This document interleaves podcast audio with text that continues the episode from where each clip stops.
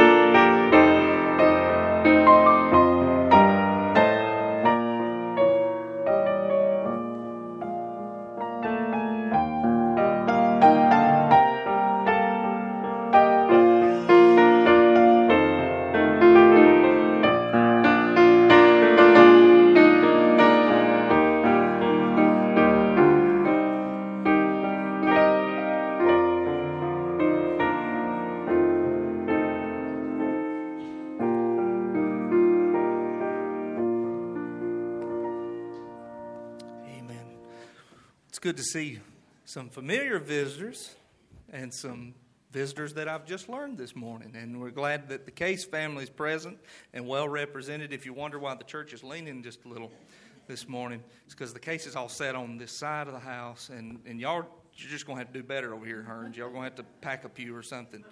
Um, but anyway, in just a moment, the, um, the cases will be bringing their beautiful voices to lift up to the Lord in praise. And um, and we're, we're glad to, to have them here this morning. As we continue to worship choir, will you stand and join me as we sing Ancient Words?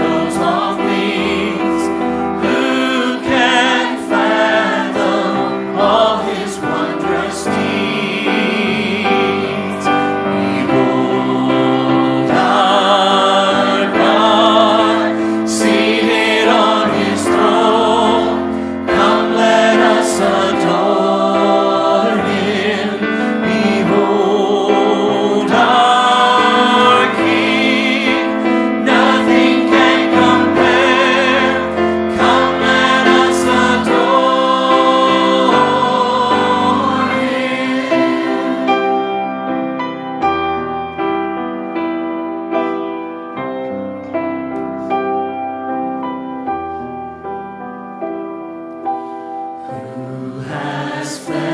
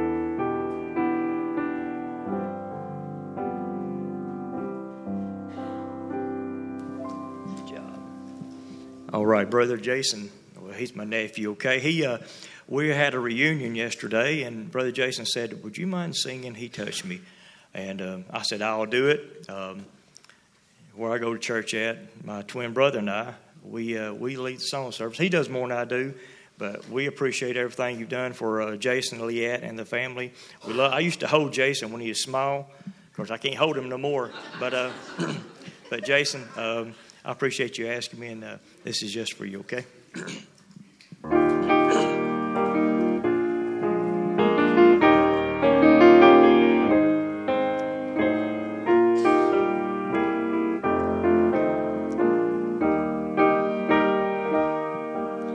Shackled by a heavy burden,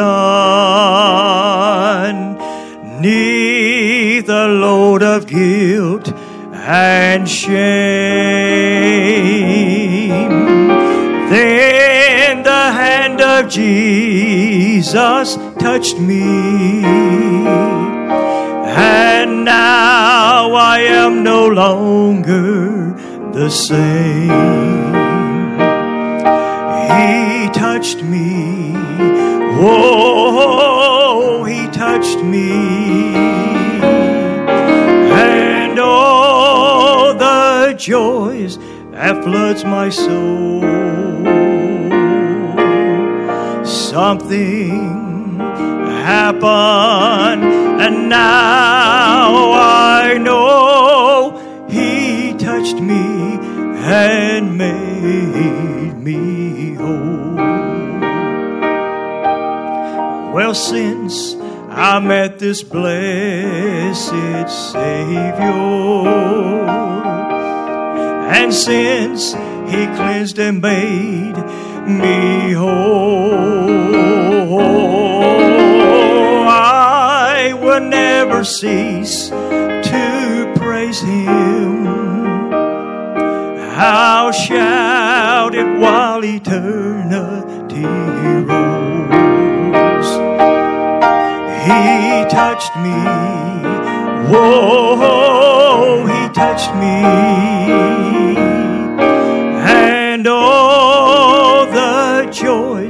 That floods my soul. Something happened, and now I know He touched me and made me whole. Everybody sing the chorus with me, okay? He touched me. Whoa, He touched me.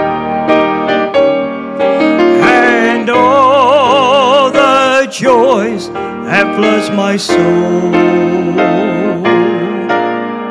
Something happened, and now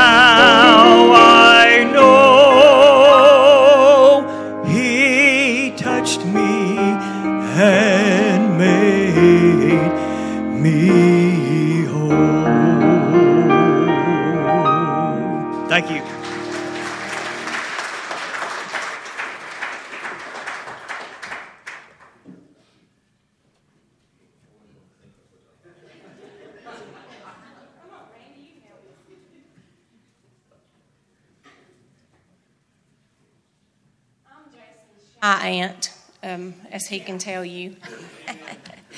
Jason should have been my blood nephew because he acts just like me. Um, but I appreciate the honor and opportunity to sing anytime that I can sing for the Lord. Um, I've always said I don't want to just be entertainment, and I always try to pray about what the Lord would have me to sing that somebody might need that day. And it's crazy because when he hit me up yesterday and I was trying to figure out what to sing because I usually sing with CDs, but I didn't bring any, but I will from now on. Um, but this song was on my mind, and it happened to be a song that she had the words to, and she was all excited about it. And I was like, okay, Lord, that's the song I need to sing. So I drafted me some help here. But thank y'all for having us today. We really kind of feel like this is our home away from home when we come up here. We love worshiping with you guys, and y'all have a wonderful church here. And I might be prejudiced, but you have a wonderful pastor. So, but y'all just pray for us as we sing.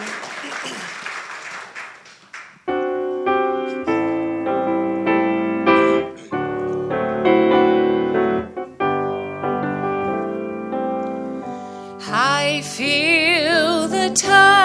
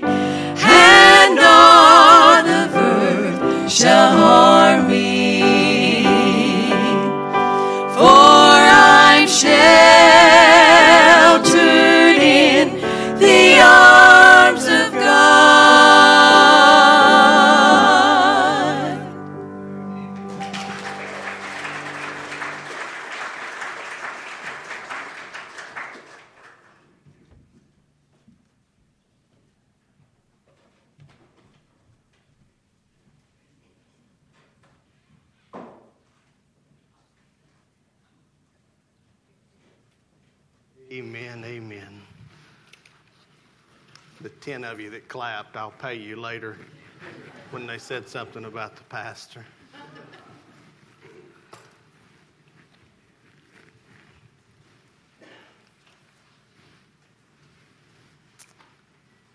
He touched me, Alvin.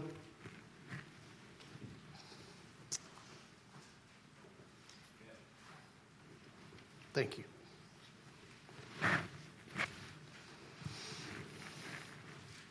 Someday I'll tell you why it means so much to me.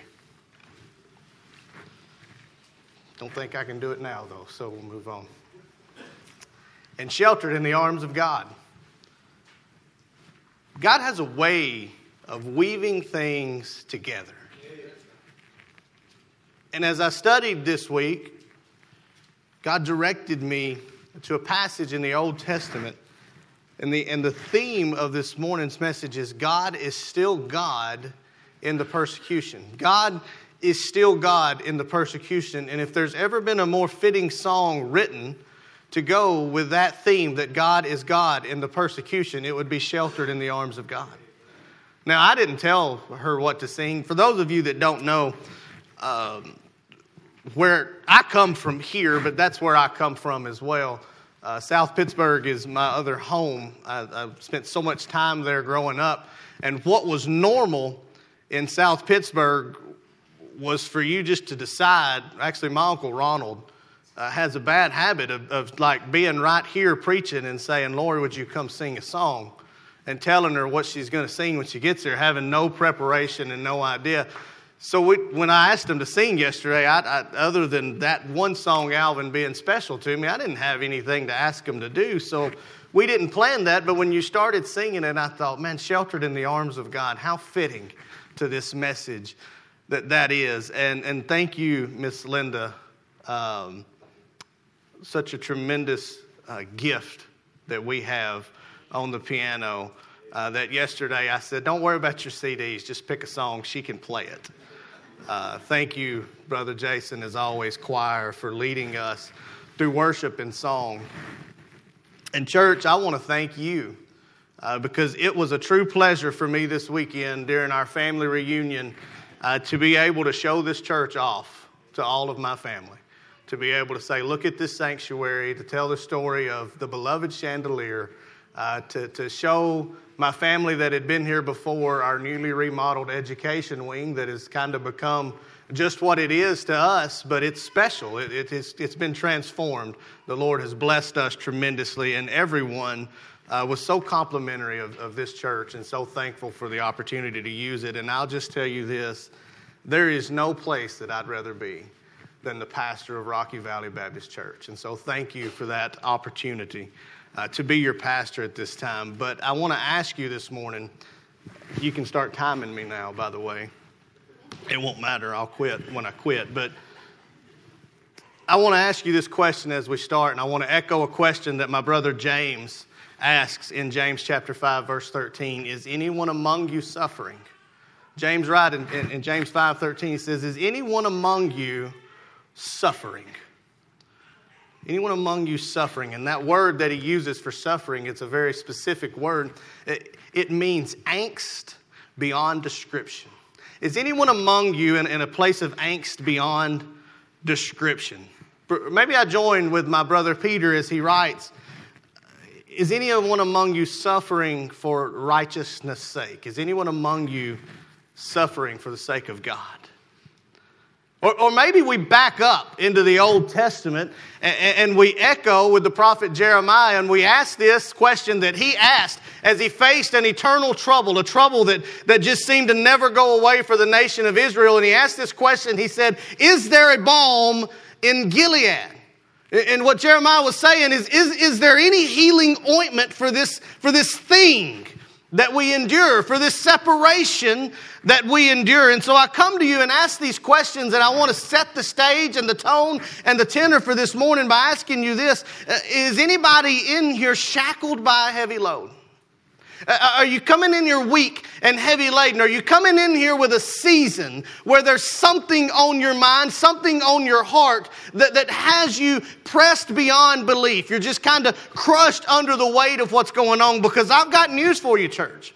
For the life of a believer, we find ourselves in, in only a few seasons. We are either in the storm, we're coming out of the storm, or we're heading into the storm.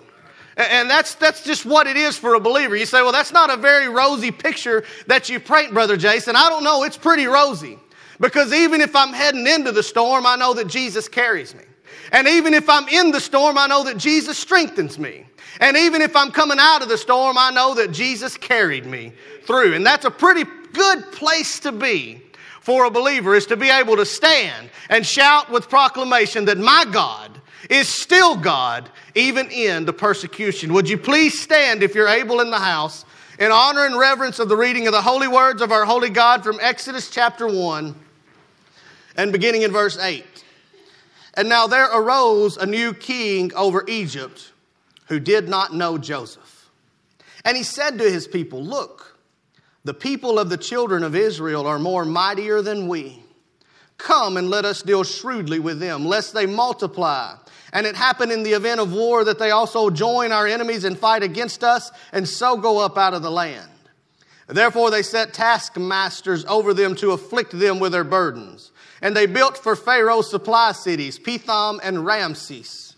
But the more they afflicted them, the more they multiplied and grew. And they were in dread of the children of Israel. Let us pray. God our Father, we come to you and we thank you for the worship through song. God, we thank you that there have been such beautiful words penned by people under your divine inspiration that simply singing them can be worship for us. God, we thank you for the opportunity now to worship you through the reading and teaching of your word.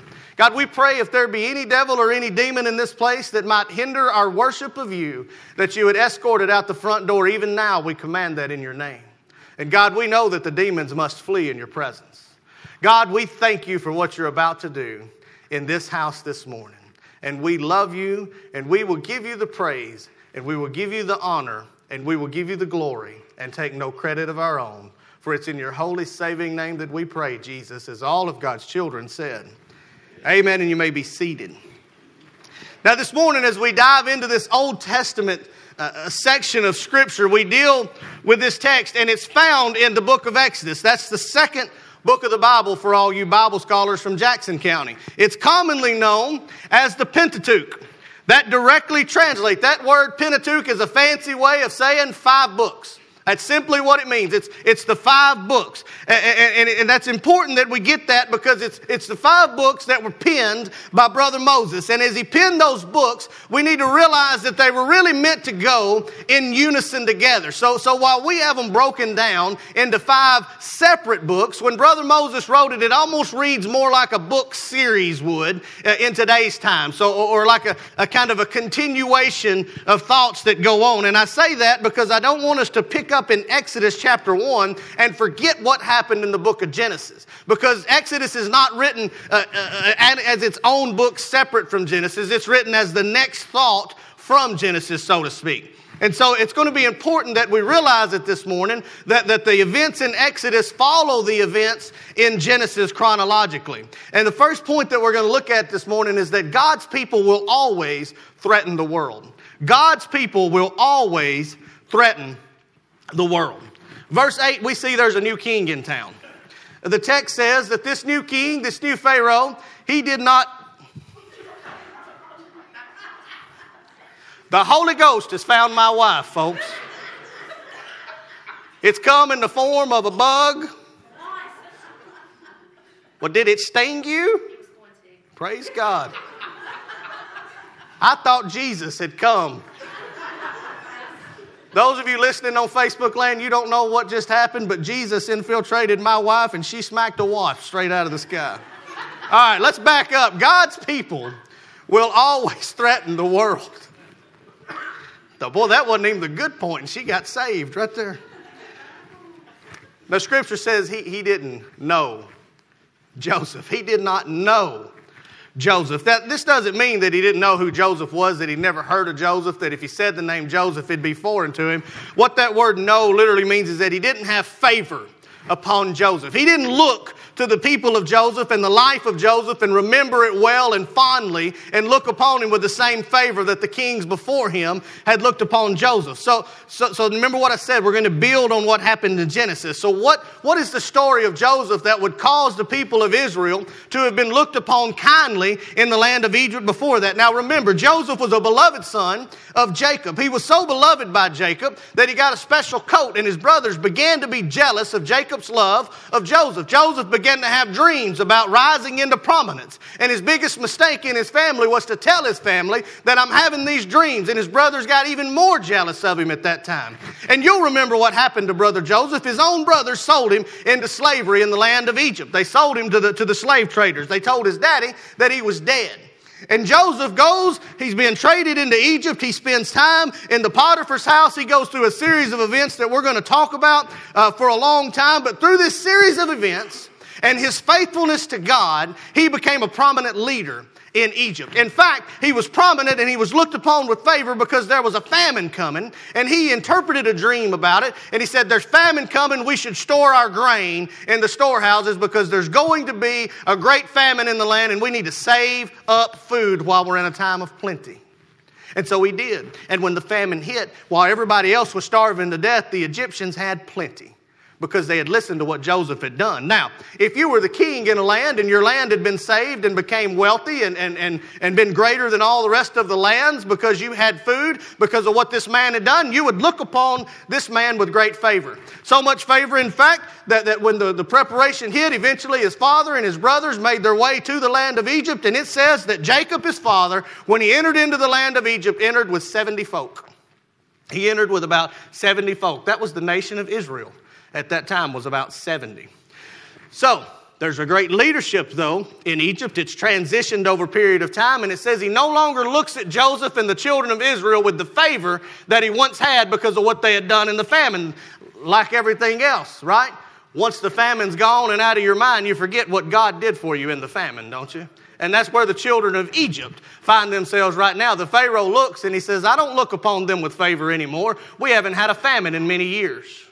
I don't think of them the same way that the people before me thought of them. In fact, if you look at it, when the Pharaoh looked at the children of Israel, he was threatened by them. He said, Look how many of them there are. There were only 70 when they got here.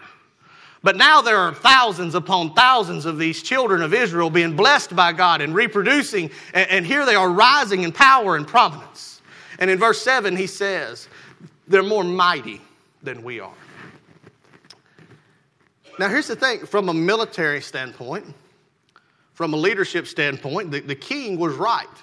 As he assessed the situation in his kingdom, the people of God were greatly blessed and they were very numerous, but he was threatened by the children of God. Now, folks, we see this in our lives today, don't we? That the world, those who are outside of the will of God, those who don't know God, are very threatened by the children of God. When the people of God are obedient to God, it causes the world to shiver and shake and be threatened. But this is not new. You remember back to Joseph, right? We talked about him earlier. What happened when he got into Potiphar's house? He was advanced upon by Potiphar's wife, trying to seduce him into sleeping with her, and he wouldn't. He honored God, and he, for that matter, even honored Potiphar. And he said, I am not going to dishonor my God. I'm not going to do that. And she accused him of rape, and he was thrown into prison because she was threatened by him being obedient to God. What about Abel? Right? You remember the story of Abel. Abel simply did what was right in the eyes of the Lord. And what happened to Cain? He became insanely threatened by what Abel had done and bashed his head with a rock.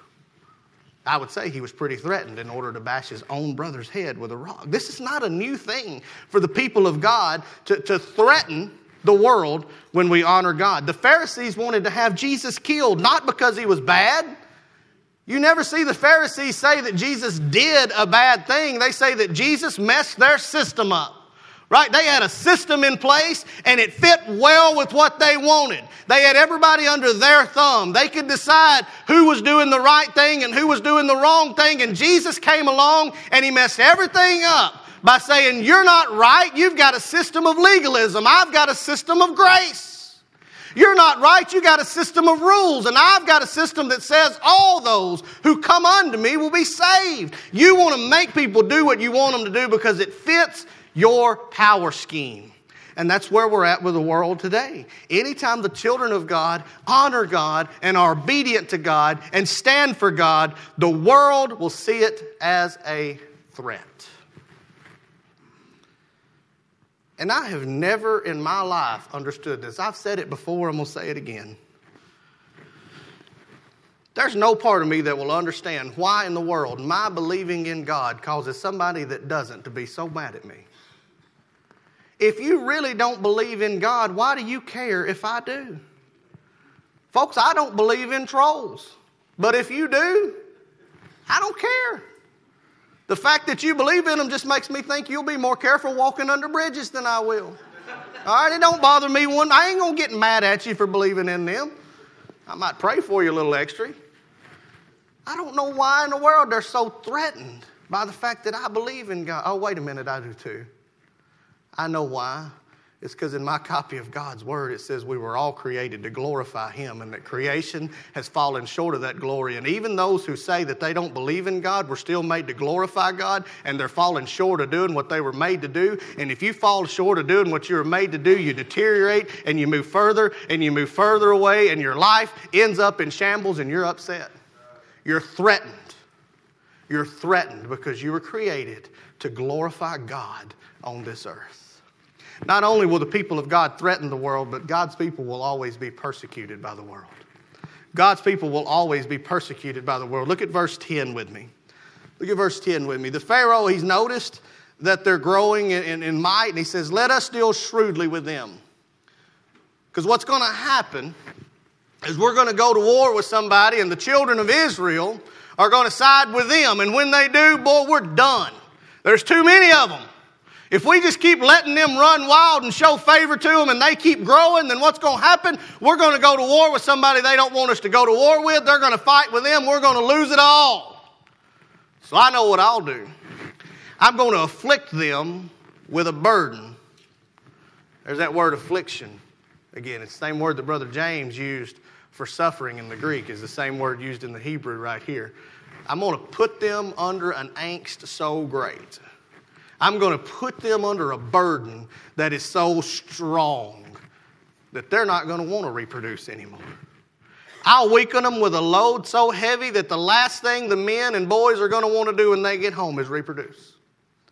And if they think they might want to do something like that, then I'm going to make them think twice about it because they're going to say, Why would I bring a child into this world to be a slave under this Egyptian ruler? I'm going to stop the children of God with this great plan to make them slaves. And they won't be able to organize and gather against us because I'm going to watch them with my taskmasters day and night. And here we see that the children of God go from threats to the world to being persecuted by the world, just like that. That's not different, church. Remember, Abel was killed, Joseph was imprisoned, Paul was imprisoned and stoned and left for dead. Peter was put in prison, John was exiled to Patmos as a slave laborer. Jesus was betrayed and crucified. And perhaps Jesus said it best when he said, don't be shocked when the world hates you. They hated me. If you're my children, you're no greater than your master. The world hates me, it's going to hate you if you call yourself by my name. Persecution is to be expected, not shocking. Persecution is to be normal, not abnormal. 1 Peter 4:12 says, "Don't think it strange concerning the fiery trial which is to try you, as if something strange has happened to you." Peter said, Don't be shocked by persecution. Don't think that this trial should catch you off guard, that you should say, Oh my goodness, where did this come from? The children of God will threaten the world. And because we challenge the world with what they want to do and how they want to live, they will do what they can to silence us and persecute us and hold us down. And why does the world want to silence the Christians? Why in the world does the world want to persecute us? Because obedience to Christ and the proclamation of the gospel shines light on the things that the world prefers to hide. Not just the world, though. We do that in the church too, don't we? I'd prefer to hide the things that I don't really want Brother Jason to know about. I prefer to cover up the things I don't want my Sunday school teacher to know about. And if I can cover them up, I can feel okay about them. I can feel okay about me. Well, what happens when the Word of God is proclaimed? Sharper than any two edged sword, isn't it? It lays you open to the bone, friends, and where there's light, there can be no darkness. And suddenly, that sin you thought you had covered up in your back pocket, the, the hole in your pocket opens up, and that sin falls out. And God says, You got to deal with this. You can either repent and turn from it, or you can carry it and not know me. But you can't have it both ways. That threatens the world. The world doesn't want their sin to be amplified. They want to say we can do what we want to, when we want to, how we want to, and if you say anything else, we're going to silence you and hate you. So we threaten the world, and we shouldn't count it strange when we endure persecution. Yet, what happens, church, when the rain falls? And the persecution continues. What's the first thing that we do? You want to flood the altar of God? Let something bad happen to the people of God. But the problem is, most of the time when we get here, we ask the wrong question. We say, Why, God? Why? Why, God, is this happening? Why are we enduring this, God? Why would you take away this pain that I feel? God, would you take away this storm that I'm in? When instead we should come and say, God, would you be glorified through this storm that I'm in? God, would you make me like the Apostle Paul, able to look at everything that I'm enduring and say that I count it all joy when I suffer? Because that means that I must be following Christ. And I couldn't suffer as much as he suffered. Church, I'm just going to say this, and it may hurt somebody's feelings, and that's okay. One day we're going to go to heaven. And we're going to pass by Brother Stephen sitting on the corner. And he's going to say, Boy, it was tough to live for Christ, wasn't it? And we're going to say, Oh, yeah, man. And we're going to start belly aching, and he's going to say, I know. Them stones, they hurt for a few minutes. Then the glory of God descended upon me like a dove, and I couldn't feel the pain anymore as I ascended into heaven. And, and there I was with Jesus, worshiping my Savior, and I couldn't feel the stones anymore. I don't, do you know what happened to my earthly body? I didn't see it because I got a glorified body. What, what happened to you? And we're going to say, oh, Stephen, it was awful. Listen. One time at work, I, I put a Bible verse on the, the bulletin board in the copy room, and people started calling me a Jesus freak. And Stephen's going to go, Did they stone you after that? And we're going to go, No, no, that was kind of it. They, they started making fun of me about my faith, so I took the scripture down and I didn't do anything else to, to upset the apple carts. Then Paul's going to hear the story. He's going to come by and he's going to say, It was tough, Stephen. I was shipwrecked so many times. I don't even remember how many. Every time I got in a boat, that thing sunk. But God would wash me up on some shore and I'd just start preaching. And they started throwing rocks at me. They thought I was dead, but I wasn't dead yet. God still had more for me. And everywhere I went, and I'd stand up to preach the, the name of Jesus and, uh, with the Jews and with the Gentiles. Everywhere I went, people ran me out of town. They wanted me dead. And we're going to have to look at them and go, man, yeah, it was. It was tough, man. Every time we stood up to preach, the atheist and the LGBTDT community said we need to be quiet. What'd they do when they told you to be quiet? Well, that was kind of it. They just shouted real loud and held signs up, so we got quiet. But boy, we went back to church where everybody in there agreed with us, and we felt better about it then. John's going to say the government. Boy, that government, that was hard.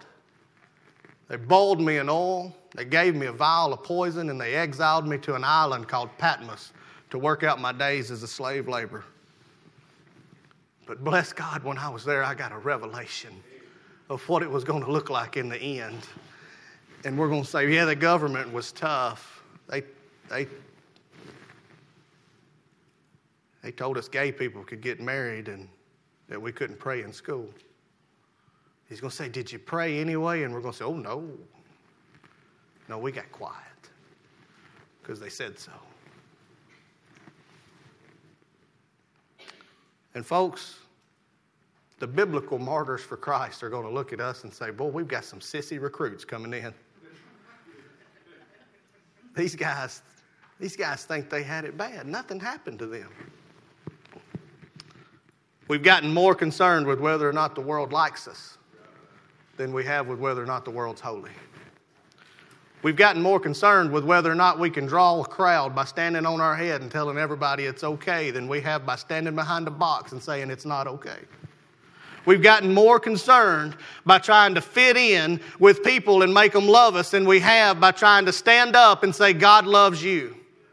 We've gotten more concerned with going to the world and saying, hey, it's okay, come over here, we're happy at church, than we have by saying, hey, it's not okay, but come to church and let me introduce you to a Savior that will meet you where you are and make you more than you ever thought you could be. Amen. But instead, we want them to like us. Friends, I got news for you. I would rather be a lonely old man who told one person the truth and they found Jesus than be the pastor of a two million member church where I stood, smiled, and said everything's okay every week. Well, Brother Jason, those were biblical people. Of course, they stood for the proper cause, Brother Jason. They were in the Bible. We're just regular old people. Why don't you take a trip with me around the world and sit with our missionaries and Christians in other parts of the country and other parts of the world, not the country, in other parts of the world who on this very Sunday gathered knowing that at any moment somebody could come in, arrest them, imprison them, or kill them, but they chose to worship anyway. And the worst thing we had to do was decide whether we were going to bring our umbrella in or not. And yet we want to shout about our persecution. Folks, we've gotten pretty thin skinned. We've gotten pretty spoiled in America.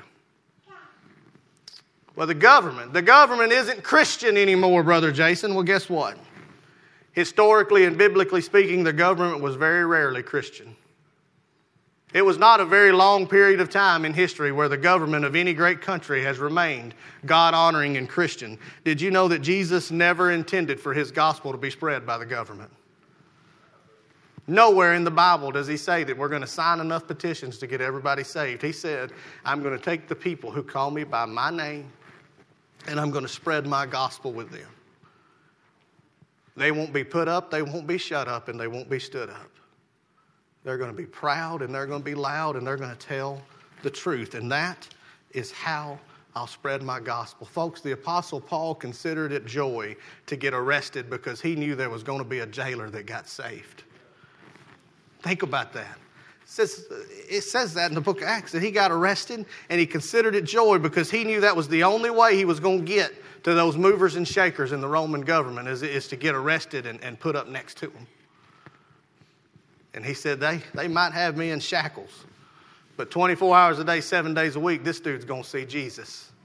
If he sees it long enough, he's going to catch a dose and get saved. God's people will threaten the world. God's people will be persecuted by the world, but bless God for verse 12 God will always overcome the world. Verse 12 says a whole lot in a few words. It says, The more they afflicted them, the more they grew.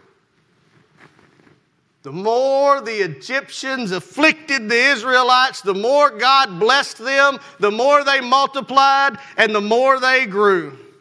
The world will silence, the world will persecute, but the world will never overcome a mighty God. He is faithful, He is just, and He will always deliver us through whatever persecution befalls us. Paul said it this way He said, We were in a situation that was so great. We were pressed in, in such a way that we knew we were going to die. As Paul tells his story, he says, We were going to die, and there was nothing we could do to stop it.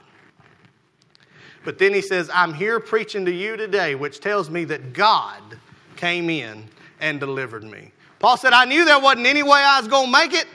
We'd already given up. We said, listen, this is it. This is how it ends. But God came in and delivered us. Joseph said it this way after being sold into slavery by his brothers, accused of rape by someone that he never tried to rape, imprisoned for a period of time, told he was going to be set free, forgotten and imprisoned for two more years. He makes his way up. His brothers come back in. And can you imagine how the flesh would want to punish those brothers when they came walking up? But what did he say instead? What you meant for me harm, my God meant for good. I am here to deliver the children of Israel, and now I know why I endured persecution my whole life. Now I know why it happened. It's because the, the children of God were to be glorified here in this time and brought into this land. Brother Jason, I just don't think there's any end in sight. My friends, it's going to be 400 years before God is glorified in this story. 400 years. How many of you have endured for 400 years? How many of us endure for four months and think it's awful? We think after four minutes we ought to pray and it'll go away. God didn't say, I'm going to deliver you in your time. I'm not going to deliver you when it feels right to you. I'm going to deliver you in my time. And what I'm going to depend on you to do is while you're in that storm, you're going to glorify me anyway. In fact, the fact that you're faithful to me and obedient to me is going to glorify me even more to this lost and dying world. These very Israelites that we're talking about now, they're going to be delivered. Do you remember what God said, though, when He sent Moses? He said, I have heard the pleas of my children. Excuse me. The Holy Ghost got me too. I have heard the pleas of my children. So, what are we going to do in the persecution? We're going to realize that God's right on time. He's not late, He's not early. And we're going to pray. But we're not going to pray just that the persecution would be removed from us. We're going to pray that God would be glorified as we endure the persecution with Him. And we're going to remember that God is still God in the persecution. So, how do we respond to this this morning? Is anybody suffering? Anybody enduring? Anybody going through a season of angst? Come lay that at the feet of Jesus. Come pray this morning that God would strengthen you and that God would be glorified in your trial. And maybe there's somebody here who said, I don't know what you're talking about, to leave it with God. I don't, I don't know what that means to lay it down at His feet and, and, and be embraced in the arms of Christ. Would you come this morning and be saved? Would you come this morning and, and be touched by Jesus and rise up and never be the same again? Let's pray. Father God, we come to you this morning. And God, if we're being honest, if we're being honest, there's not a person in your house this morning who wouldn't have to stand and say, I'm shackled by a heavy burden of some kind, Brother Jason. I, I don't know how this is going to play out in my life. I don't know the outcome of this situation. I don't know why I'm dealing with it. I don't know what's going on. God, would you touch that child? Give them the courage to come to your altar and say, God, I want you to be glorified in this persecution.